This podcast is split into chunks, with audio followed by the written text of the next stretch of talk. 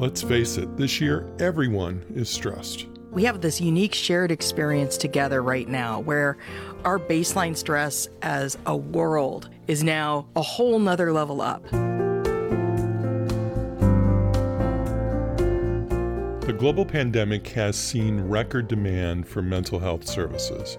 Depression, anxiety, substance use disorders, eating disorders, all of them have been exacerbated by the stress and isolation brought about by COVID 19. Somehow you've got to find those silver linings in those moments and realize that it is not going to be perfect. And giving yourself the grace to fail and congratulating yourself sometimes on just making it through the day is okay. On today's program, mental health and the pandemic.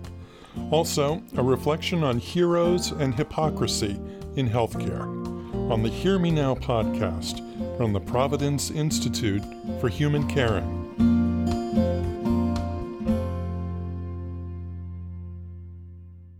Hello, I'm Sean Collins. Thanks for joining us today. It has been impossible to ignore this year. Mental health has made headlines. Making news now tonight at 9, a recent study published in the Journal of the American Medical Association found that depression in adults has tripled across the country during the One third of Americans are showing signs of anxiety or depression during the coronavirus pandemic. Well, more teens and preteens are becoming depressed amid the pandemic. For teens, we've seen lots of questions and concerns pertaining to stress and anxiety over COVID 19. I know that I am dealing with some form of low grade depression, not just because of the quarantine, but because of the racial strife. I think a lot of folks are experiencing some anxiety and some stress naturally um, as we're in the face of something that's really unprecedented um, and just a lot of uncertainty. No doubt about it, 2020 has been a stressful year. Joining us now to talk about the stresses and the mental health impact of the pandemic is Robin Henderson. She's a clinical psychologist and the chief executive for behavioral health for Providence, Oregon. Welcome. It's a pleasure to be here today, Sean. How are you? I'm doing well, thank you. It's really nice for you to ask. It's also one of the most important questions we can ask each other these days. How are you? And then taking a minute to really listen to the answer.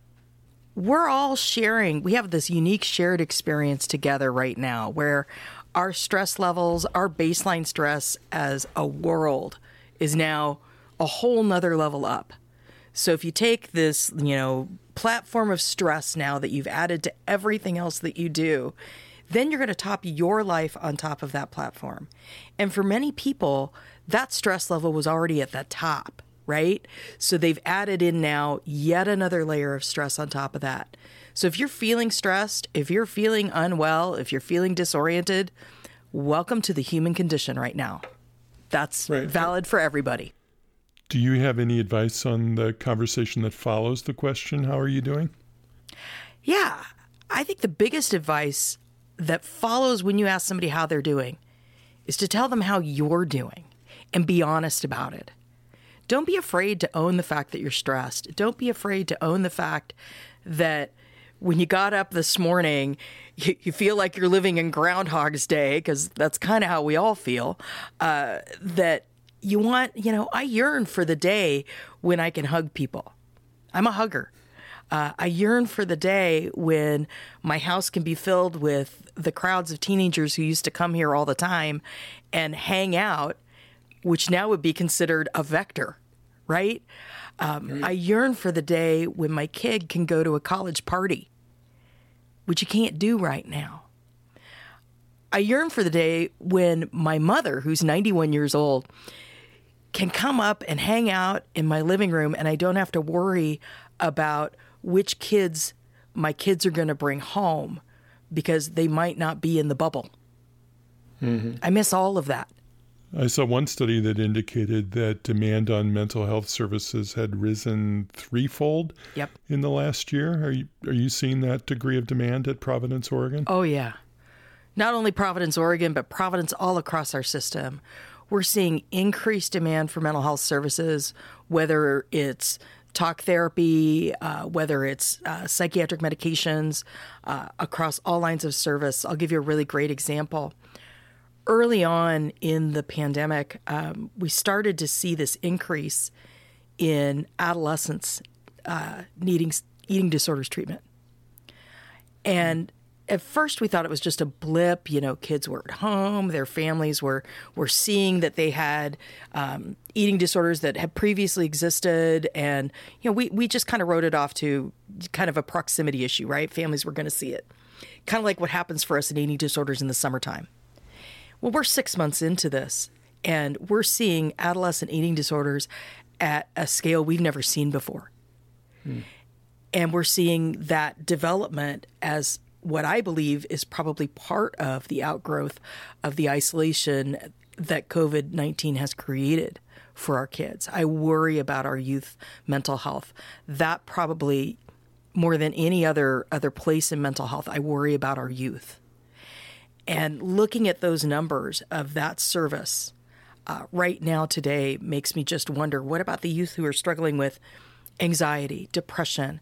What are we going to see, you know, six, eight, nine, ten months from now in terms of rates of youth suicide? Oregon already the number one leading cause of death in Oregon for youth 14 to 24 years old is suicide, more than accidents. Overtook it two years ago. So, what are we going to see a year from now? How are you all responding to that? Well, uh, early on in the pandemic, um, I mean, really early on, you're talking within the first two weeks, we pivoted our services to tele, to video, however we could. And within a matter of weeks, all of our providers had cameras and screens and Zoom accounts. And this was not an easy lift.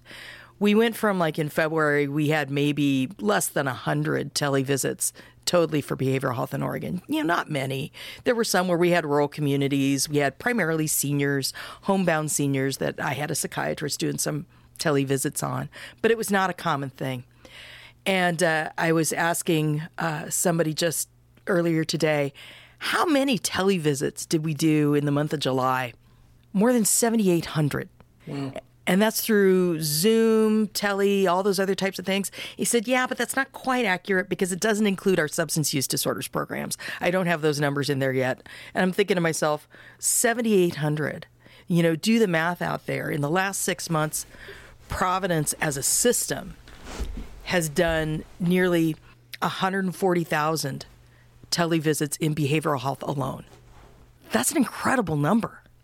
Do you see that it's perhaps going to have a lasting impact on the practice? I know that a year ago, the idea of telehealth visits for almost any sort of healthcare, but especially for mental health services, were difficult to arrange. Um, insurance companies weren't really behind them, health systems weren't really behind them. Mm-hmm. And now mm-hmm. we've seen the value of it. Do you do you think it's going to change the way mental health is practiced going forward, perhaps lessen the stigma of seeking mental health care. Definitely. I think that we've just changed the conversation about mental health.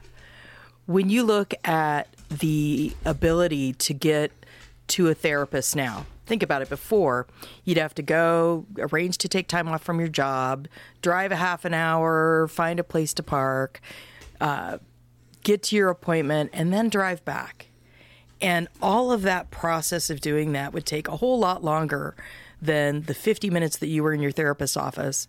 And I guarantee you, your first five to 10 minutes, you're thinking about what you left at work. And the last five to 10 minutes, you're thinking about the commute you've got back to go back to work. Yes. And so you've lost a good portion of your therapeutic hour. And what we see now is that people are able to show up for therapy at a time that works for them in a way that works for them. Um, it's not perfect. It doesn't work for everything. Um, and, and eating disorders is a really great example. We found that, yes, we tried to do some eating disorders work via tele, and we had to early on, but we had to pretty quickly figure out how we got people back in person because that in person connection um, was part of, a, of what allowed us to observe dynamics and to to be able to to see different types of things for family systems work especially having the ability to see a family in person is really super helpful Yeah. But for general, being able to get your mental health checkup, to be able to enter into individual therapy, to be able to do some of that work, we've changed the conversation forever. Right.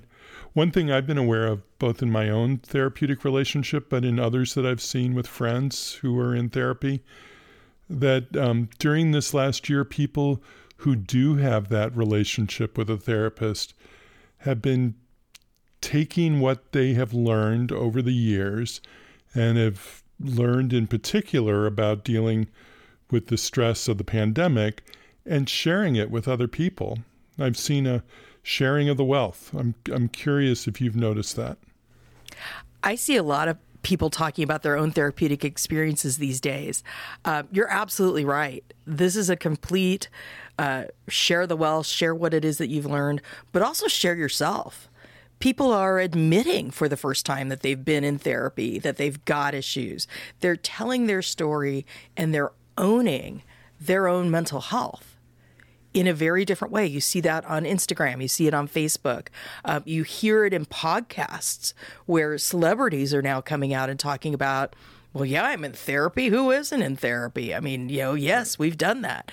It's it's something that people are owning as part of personal growth and development, and even part of of really health in general. I was talking the other day about the importance of a mental health screening you know every year you go out and you get your your breast cancer screening your colon cancer screening all those other types of preventative things that we do. Well how about a yearly mental health screening where you sit down with your behavioral health provider in primary care and take a depression test take an anxiety test and try, start to get in touch with yourself and understand that depression can impact any of us. I mean current rates we know one in five people will struggle with a mental illness in their lifetime and I just saw a CDC study that's that is talking about half of Americans right now have some type of identifiable at least symptom of a mental health condition if not you know a full-on mental health condition. One uh, half of us. And i think that's probably underestimated. Yeah. There's no getting away from the enormity of the impact. It raises of course the question of how are the caregivers doing which i'd like to get to but I want to ask about because we've touched on it earlier, and I don't want to lose track of that thread. Um, I I want to talk about the comorbidities. Um, we've talked about depression, but I'm curious about depression and substance use, depression and anxiety, depression and personality disorders, where isolation would be especially difficult. Help us understand how people are being helped in those particular instances? You know, when we look at especially things like substance use disorders, right there, uh, adding substance use disorders as a, a as a category, um, this has become one of the most endemic uh, coping mechanisms people have. Uh, my nightly glass slash bottle of wine ability to uh, in Oregon, you know, we have medical marijuana. Well, now you can get your medical marijuana pretty much delivered. You know, not medical marijuana anymore, just general marijuana. Uh, but using substances to numb out and get away from the anxiety, the depression, the stressors that we're feeling. Uh, I don't want to take away the healthy use of those types of things, but there's a fine line between the healthy use of substances and using substances to cope and avoid in a dysfunctional way. I think we're going to see substance use disorders at a much higher rate much much higher rate coming out of this. And i worry about situations where families are are isolated together and somebody is developing a substance use disorder that may be impacting their spouse their children all of those other types of things. That's all happening now in isolation. Mm-hmm. and when that happens in isolation that's going to lead to increases in things like domestic violence and child abuse uh, yes, we're seeing that calls are down in many areas, but it's not because the stuff's not happening. It's because people don't have, in my opinion, people aren't aren't having the ability to to get out and have that mirror of another person to be able to see and go, wow, this really isn't healthy. This really isn't right. You know, when is the last time that we had the ability to do that? Right. So that comorbidity, I think, is probably one of the scariest. Yeah. When I look at the issue of social isolation and that impact on depression, anxiety, uh, all of the different pieces of mental illness, we see increase in suicidal thinking, suicidal thoughts, that feeling of this is never going to end and I'm so isolated and alone. Why am I here? And that increase in suicidal thinking in isolation is really, really dangerous. And it's more important than ever that if you're struggling with suicidal thoughts, understand that there's someone right here to talk to you. There's someone at the National Suicide Hotline, at Lines for Life, at, at Youthline, at all of those other types of things, because those types of thinking, that spiral of thinking that leads us to down that path of suicidal ideation, that's a really, really, really um, dangerous place to go alone. And reaching out for help and talking with someone, or even using something like crisis text line, you know, texting with someone about that Mm-hmm. Having someone help and intervene and change that thought path, that thought process is more important than ever. Yeah. Do you have any advice for anyone who is in a relationship with someone who may express a desire to harm themselves in terms of taking those sorts of statements seriously and what to do when someone shares with you a desire to end their life? Yeah, the biggest advice when someone shares with you the desire to end their life is to take them seriously that's a cry for help. That's a definite. Then let's get some help. Let me help you. Um, let's call your primary care provider and get you an appointment with a behavioral health provider right now. I'm going to stay with you until we do. Um, why don't we call the National Suicide Hotline? I'm going to stay on the line until we get to somebody. Um, but I'm going to make absolutely sure that you get connected to someone today. Um, I'm going to make sure that you have someone to talk to so that you're safe and okay. I may not be able to come over to your house and sit down at your kitchen table and have a cup of coffee, but I bet we could sit in the backyard at a safe physical distance apart and talk. But ensuring that that you connect and you, you know, persuade them and you get them connected to help. That's the biggest thing we can do. And you can do that virtually. You can also do that in person. And if you're really concerned about something someone and you stop hearing from them and you're very seriously concerned, please contact their local law enforcement and ask for a welfare check. Take it seriously. Take it seriously. That's Robin Henderson. She's the chief executive for behavioral health for Providence, Oregon. The National Suicide Prevention Lifeline provides free and confidential support 24 7 for people in distress. Call the Lifeline at 800 273 8255. I'll repeat that number when we return in just a minute with more of our conversation. Stay with us.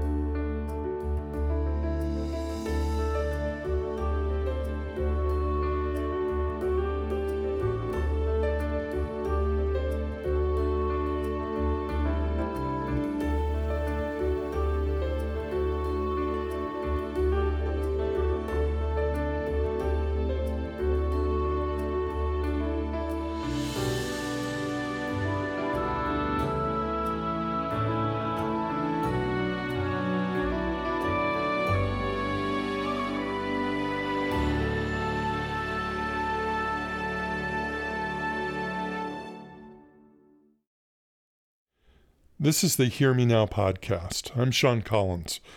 Still to come this half hour heroism and hypocrisy, a hospice leader's frank look at medicine with 2020 vision.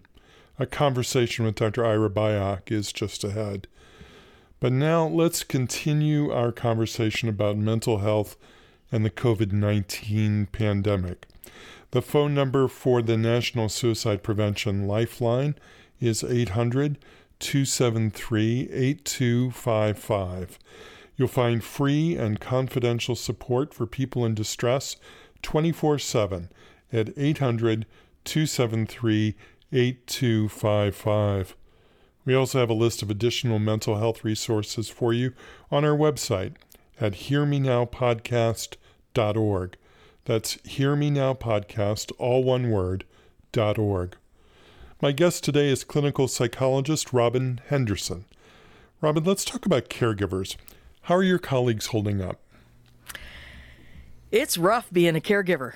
It's rough. We've been on the front lines now since March when this all began, and it's been relentless and it hasn't let up. And it's been a roller coaster depending on what department you're in. For many people, they're in all kinds of PPE all day long, not able to, you know, it's uncomfortable, it's hot, it's sweaty, it leaves marks on your face. Um, you're not able to interact in the way that you normally would. You've had to change everything you do. And that's before we get to the point of our caregivers who are in the COVID units. But just looking at all of that in, in that space, it's stressful to work in healthcare these days because then we have the whole cohort of people whose entire jobs have changed. You know, not everybody in healthcare right now works on the front lines of seeing patients. We have a lot of people who work in the offices to support the people who are seeing patients, to ensure that people have follow-up care, that they have care management, that that all of the things that keep the billing systems moving appropriately are functioning. And all those people's worlds have been disrupted and they're now working from home or other places, so they don't have the connection to people in the workplace, but they also sometimes have almost like that survivor's guilt of not being out there in the front line. And do I have a right to feel like I'm an essential healthcare worker? And and my message to all of us who are working in healthcare is it doesn't matter where you work, where you are, your job is valid, you're valid, and you're impacted by this just as much as the person who's at the bedside. We're all in this together. Uh, and at times, it's almost kind of like we've got to get to the point where we're playing tag on the relay team. We've got to find a way to recover and renew and revitalize so we can keep doing this every day because yeah. it's tough. Any practical advice for preventing burnout in a especially difficult time? You know, it goes to the advice that we're that we're really giving uh, to everyone these days. The best therapeutic tool you've got is to talk about it if you sit alone and isolate with your thoughts and think about um, all of the things that are going on and all of, you know, and eh, I'll give you a really tangible example. Um, we were talking about. Uh, often in a unit you work a 12 hour shift and so there's a day shift person and a night shift person and imagine a world where the day shift person has been on all day long working on the unit and has learned some different things about what's gone well what hasn't gone well on an ideal planet, I would love for that day shift person to be able to have a conversation with the person coming on shift to be able to say, you know, here's what went well for me today. Here's what I learned today and and here's how I'm feeling and for that night shift person to go, I heard you. I got that. Thank you. And they're going to work their shift and come in the next morning and that same interaction happens. So we have that connection of being heard, that connection of being able to go, what went well? What did I learn? A couple of weeks ago, we had Maureen Nash on, and yeah. she talked about the PACE program in Portland yep. and the value of interdisciplinary teams. And one of the strengths she mentioned is um, not only being able to share information, but reevaluating your own treatment goals based not only on your assessment, but on your colleagues' assessments as well. And I, I, had to laugh because Sally Tisdale added that the strength of a PACE program is that you're in a lot of meetings, and the drawback is that you're in a lot of meetings. So it, it does take some effort to have those sorts of conversations that are going to affect change, but boy, I bet they're useful. Oh, they're incredibly useful but it's also that affirmation that that you really get of even though the day was hard here are the wins we had. Here are the things that went well. And giving yourself permission to grieve the losses. That's one of the hardest parts about all of this right now is that there's so much loss. And it's not just the loss of human life. There's the loss of relationships. There's the loss of experiences and milestones and events. I mean, think for a minute about all of the kids who graduated high school and college this year and all of the milestones that come with graduating high school and college and the events, the the proms, the celebrations, the family gatherings, um, the ability to hug and celebrate this humongous achievement, and all of that had to be done differently. Yeah. Didn't make it less important. Didn't make it less meaningful. It's just different. And we need to give ourselves permission to grieve some of those types of losses. All the people who had weddings and, and anniversaries and celebrations and reunions planned, those are the milestones and markers that, that help us um, evaluate who we are, um, refresh, renew, celebrate. Those things are still important, and we need to find ways to do that because that's part of our uh, humanity that's going to keep us healthy. So, how do we focus on being able to grieve the fact that I'm not going to be able to do things the way I wanted to, that I had dreamed out in my mind, and push that energy then into how is it going to be different? What can I do that's going to be unique? Um, Yeah. and and make it special. I, I think the other thing to really think about is that it's not just the pandemic that we're dealing with. We're in a highly politically charged environment right now, and that also plays a role in our mental health. People are polarized uh, all over the place in this political conversation, and in the largest social justice movement that that we've had in in my lifetime, easily, easily in my lifetime, um, and how we look at this uh, now, that's impacting all of us.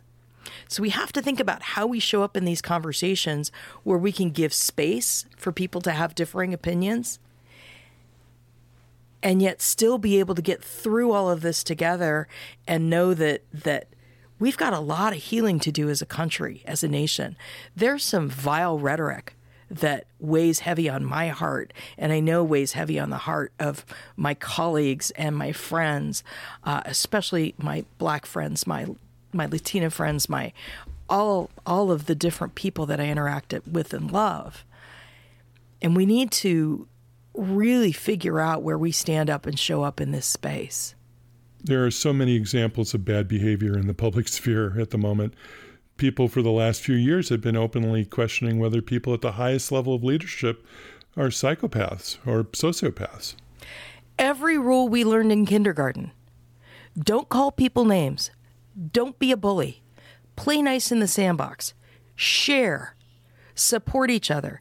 Every rule we learned in kindergarten has been broken at the very highest levels of our government. And when that is the example that our children are following, we've got a lot of damage to clean up and fix. Yeah, you know, if my social media feed is to be trusted, the population of people that I think I feel especially sorry for are working parents of school age children who are home, working from home, educating kids at home. I don't know how parents are doing it. I don't know how they're holding it together, to be honest. With paper clips, string, and uh, the belief that their children are their future. And somehow you've got to find those silver linings in those moments and recognize and realize that it is not going to be perfect. there are no perfect inter- interactions right now in a school age child who's being homeschooled unintentionally during a pandemic in the middle of the political rancor that we're living in. And giving yourself as a parent the grace to fail, giving your kids the grace to not meet all the schedule and all the expectations and all the everything, and congratulating yourself sometimes on just making it through the day Right. is okay. Right. Um, we're going to figure this out. And at some point, we've got to, you know, if, if we wanted to find a way to intervene in helicopter parents, then I think this is probably the best way to intervene in helicopter parents because it's really hard to control everything in an environment that is so random and chaotic that that we really have to figure out how our behavior and our expectations impact the anxiety our children are feeling. They're already feeling it. Sure. So take it down a notch. Take your expectations down a notch. And let's give each other a break. That's good advice. The restrictions that came with the pandemic really started to kick in in the spring. So we had spring and summer when the isolation was made a little bit more bearable because mm-hmm. for most of us, we were able to be outside more and to socialize at a distance outdoors and pursue outdoor recreation. And so, for those of us who live in a climate where that's going to be more difficult in the colder months um, that are coming up, the producers here are thinking about in two weeks having a program that dovetails with this one and talks about strategies for making it through the winter mm-hmm. with the pandemic. So I'm going to give you the first at bat and see if you have any great ideas for coping with our first COVID winter. I've been thinking a lot about that uh, because it's going to start to get dark and cold, but we kind of had a preview of this with the wildfires here in Oregon, where people really couldn't go outside, and and you really had to stay um, in your home uh, or wherever it was that you were. Making sure that you've got that schedule of times that you're going to interact with people virtually as much as you can. Um, it might be a really great time to join a virtual book club, to join a virtual support group. You know, going back to if you think that you've got a problem with substance use disorders, now's a really great time to start looking at uh, an online support group for people who are wondering if maybe they do. Um, maybe it's time to learn quilting and, and joining a quilting class online or or taking a ballet class online because you want to learn dance. But the biggest things we got to do is we got to eat healthy, we got to move our bodies however it is, and we need to interact with each other socially. Those are the biggest things we need to do right now. Mm-hmm. Moving your body, getting exercise. Uh, is it different when you're inside and, and you don't have that great home gym? Absolutely. But I guarantee you there's a YouTube class that's going to show you how you could take a bottle of water and maybe five feet of space and get a really great workout we it's really important to move our bodies and to make sure that we're we're doing that because that's part of what helps our our mental health. Yeah we've got to be more intentional. And I guess that's the biggest thing. You have to attack this intentionally. So Thanksgiving means that you're probably not going to get on plane and fly to grandma's house this year.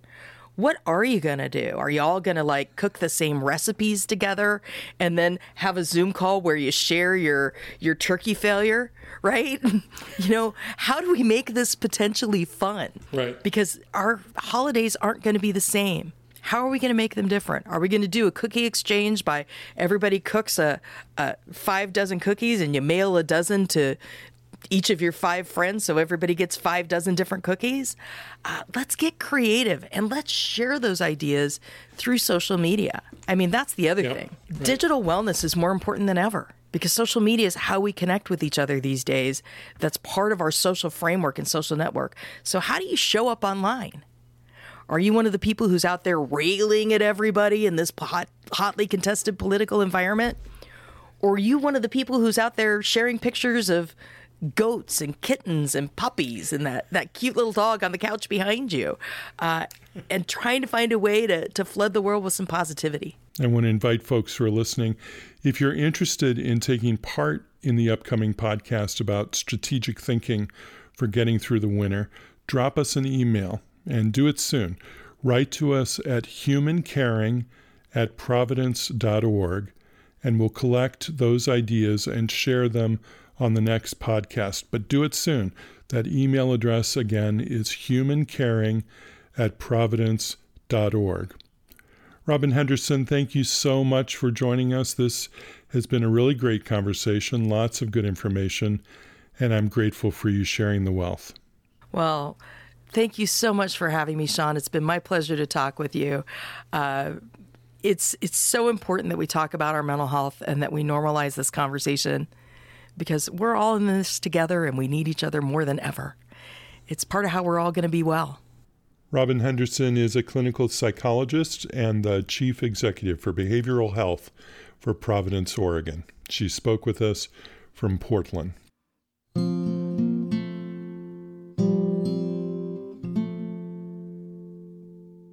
The Journal of Palliative Medicine, in its November issue, publishes a note from the editor titled Heroism and Hypocrisy Seeing Our Reflection with 2020 Vision. The piece was written by Dr. Ira Byock, who, in addition to being the founder of the Providence Institute for Human Caring, is a member of the editorial board of the journal.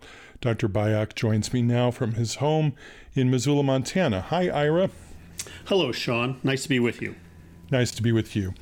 You begin your piece by noting a cultural shift that's come with the COVID 19 pandemic a greater appreciation for the work of palliative care providers.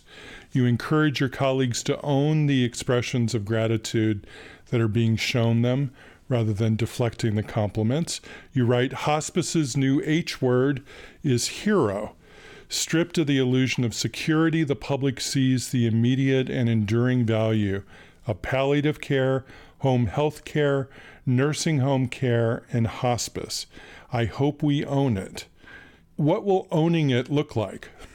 Really, at its base, owning it means not disowning it, acknowledging that the attention to uh, what the work that we do and the way we are caring for the sickest and most vulnerable patients in our communities is important. is is modeling uh, uh, the highest of human values. That that's really important. You know, the work that hospice people do has always been heroic. I, have often analogized the uh, hospice work to uh, the work of firemen, you know, where, where everybody else is running as fast as they w- can away from um, serious illness, dying, caregiving, grieving. Uh, we rush in. And my hospice colleagues have earned my enduring respect simply for that. We choose to walk close to the fire where we may get singed right? That's really important. And, and so accepting, saying you're welcome uh, for acknowledgement of that service really moves us forward, I think, as a culture to begin to sort of, you know, grow the rest of the way up around acknowledging the importance of, of human caring through the very end of life. Absolutely, and it's it's wonderful to see that appreciation being shown to your colleagues. But the pandemic has also revealed blind spots, flaws, and failures. You write the pandemic has demonstrated glaring health disparities suffered by people of color, people who are poor, and those who live or work in crowded conditions. They have always been there, well studied and documented, but somehow tolerated. And you point out that healthcare as an industry has responded. How has it responded? So, as an industry, healthcare has been stung by the current data on the health disparities related to COVID, the uh, prevalence of infection, the uh, higher risks of death, and has responded earnestly, frankly. I, I don't want to in any way diminish that. Um, I don't know of any healthcare company that doesn't have some diversity, equity, and inclusion task force or new initiative. The number of webinars, education programs, panel discussions. Uh, are are really impressive, and I and I really do think it's well intended and serious, um, and to this point woefully insufficient. Uh, what I try to call attention to is uh, something that I, I, think so many of us in healthcare know but are tiptoeing around, which is that we do have endemic um, contributions to uh, sexism and racism that we've somehow also tolerated and that has been you know part of perpetuating this particular pandemic. And and that is the way we compensate and treat the lowest paid workers in our in our companies, the, the direct care workers, the personal care aides, the certified nursing assistants, um, the housekeepers. They have always gotten short shrift. This pandemic is simply making it harder to ignore that that's part of the factors that are causing suffering and disproportionate dispar- you know, disparities in, in outcomes, and oh, by the way, is perpetuating the pandemic. Yeah. Ira, you know that my background is in Benedictine monasticism, and in his Rule for Monks, St. Benedict tells the abbot to pay attention to what the youngest monks have to say. And I'm hearing a lot from med students on these issues. And I don't know if you've noticed that, but it seems like there's a lot of agitation coming from some of the youngest members of the healthcare community. If you haven't become inured to it, what I call intention to is pretty darn obvious. Those of us with seniority have somehow built filters to allow us to avoid these obvious, glaring inequities in healthcare.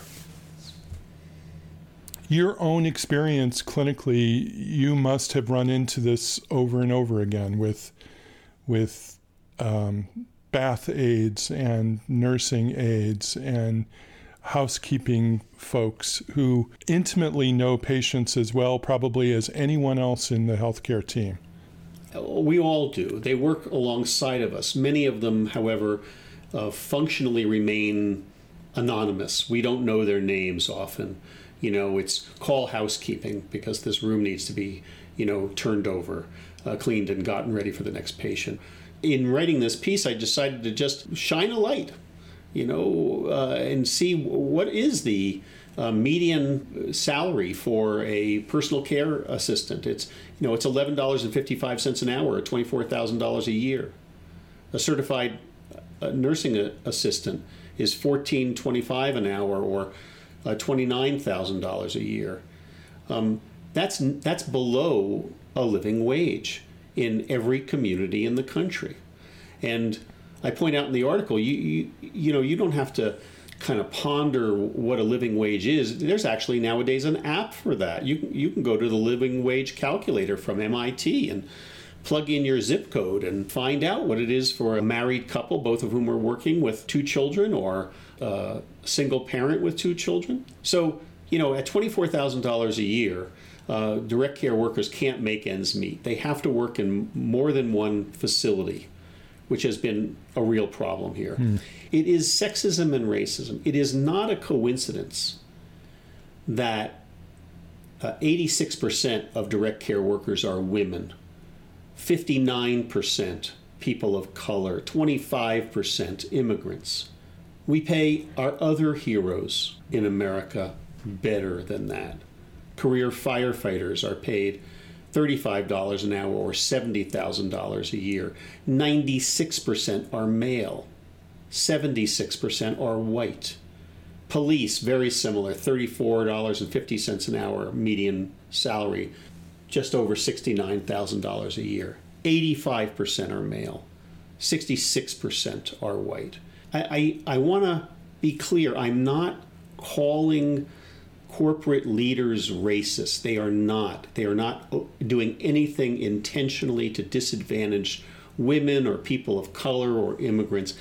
The fact is that the nature of endemic sexism and racism renders their intentions irrelevant. Mm. It, it is baked in. Baked into the business practice. Yes, baked into the assumptions, business models, and it is part of and i call attention to this in the article it's it's part of the you know no mission no margin ethos that um, that you have to satisfy uh, if you don't have shareholders if you're if you're you know if you're a nonprofit you still have to satisfy the bond rating agencies and so it's either the markets and the shareholders or the bond rating agencies and the the managers and the corporate executives do not perceive that they have the ability, that they have the freedom of paying their lowest paid workers a living wage. They do, they could, but not in the current ecosystem or environment of American healthcare. What would it take? What would leadership have to decide to do to make a change?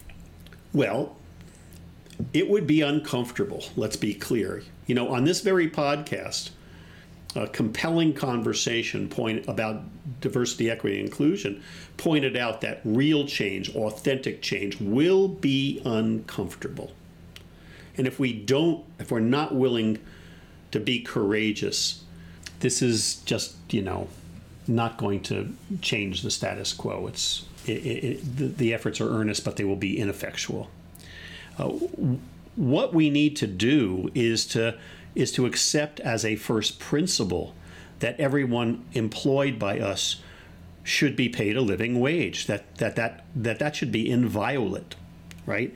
And flex around that. If that's a core design principle then you flex around that. So one way of doing that would be wouldn't it be amazing if the uh, let's i'll just say ceos for simplicity but let's say the ceos of all of the major large healthcare systems went to CMS, to Centers for Medicare and Medicaid Services, and petitioned for a new condition of participation in Medicare and Medicaid that required healthcare corporations to pay their lowest workers a living wage per some metric, let's say the MIT living wage calculator.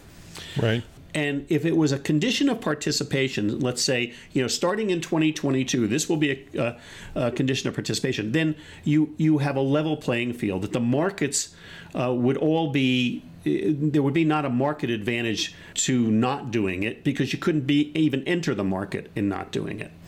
Uh, and so that would force changes in other places within healthcare. Perhaps uh, executive compensation would have to be rebalanced with the median salaries uh, within the organization.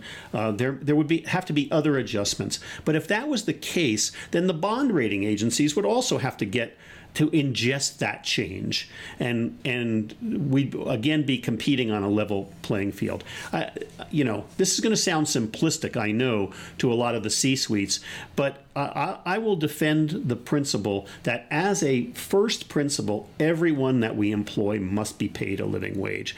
The world will not stop. So we're we're at a true crisis. Actually, I, I think I've lost count of how many crises we're currently living through. But COVID is a crisis, even just that. Um, endemic sexism and racism are crises. Uh, at this time of crisis, uh, there is this opportunity to to look afresh at the status quo and and and invite or at least you know explore radical changes. Um, the COVID it, it, it has made it inescapably clear that part of the persistence of this pandemic is because direct care workers aren't paid a living wage, uh, are often part time workers, have to work at two or three facilities mm-hmm. like nursing homes uh, to make ends meet. They go home and they live in, in close quarters, uh, often sharing rooms and one bathroom, and on and on and on and on and on, right? And they take public transportation. Right. And if you look, you know, the, the data is that about 40% of American deaths have occurred in nursing homes from COVID.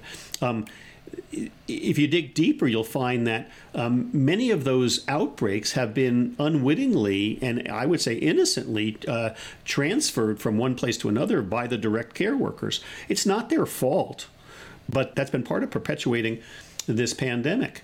Uh, it's not right. And there are solutions to this. Absolutely. Ira, these are important ideas to talk about, and I hope that as they bounce around the C suite and elsewhere, that you'll keep us in the loop and come back and talk some more about it. I'd, I'd be delighted to do so. I appreciate you calling attention to this article and to this topic. Uh, I, I, it needs to get full attention so that we can wrestle with it, the situation, and and you know move toward a durable solution. In closing, I'm wondering if you would read the conclusion of the essay? I'm sure, be pleased to. Unless and until we stop making excuses for our mistreatment of the least powerful among us, the healthcare industry will be unable to own its ignominious contributions to endemic racism and sexism that have been part of sustaining this pandemic. This statement is at once an indictment and confession. No individual of seniority and years in healthcare can credibly deny complicity, if only in our acquiescence to the status quo. If we are to authentically address issues of diversity, equity, and inclusion, we must cut the chains of margin driven care and model the values we espouse. Only then will we be able to chart a course to a more healthy and equitable future. There is an H word for healthcare company leaders who call their frontline caregivers heroes while neglecting to protect their health or pay them a living wage. Hypocrites.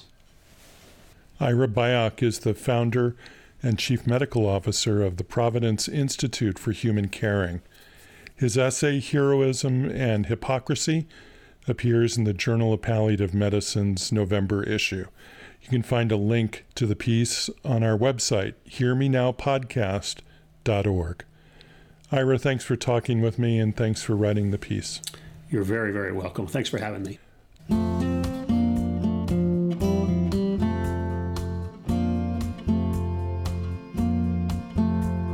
You've been listening to the Hear Me Now podcast, a production of the Providence Institute for Human Caring, on the web at instituteforhumancaring.org. Again, we want to invite you to share with us your strategies for coping with the upcoming COVID winter.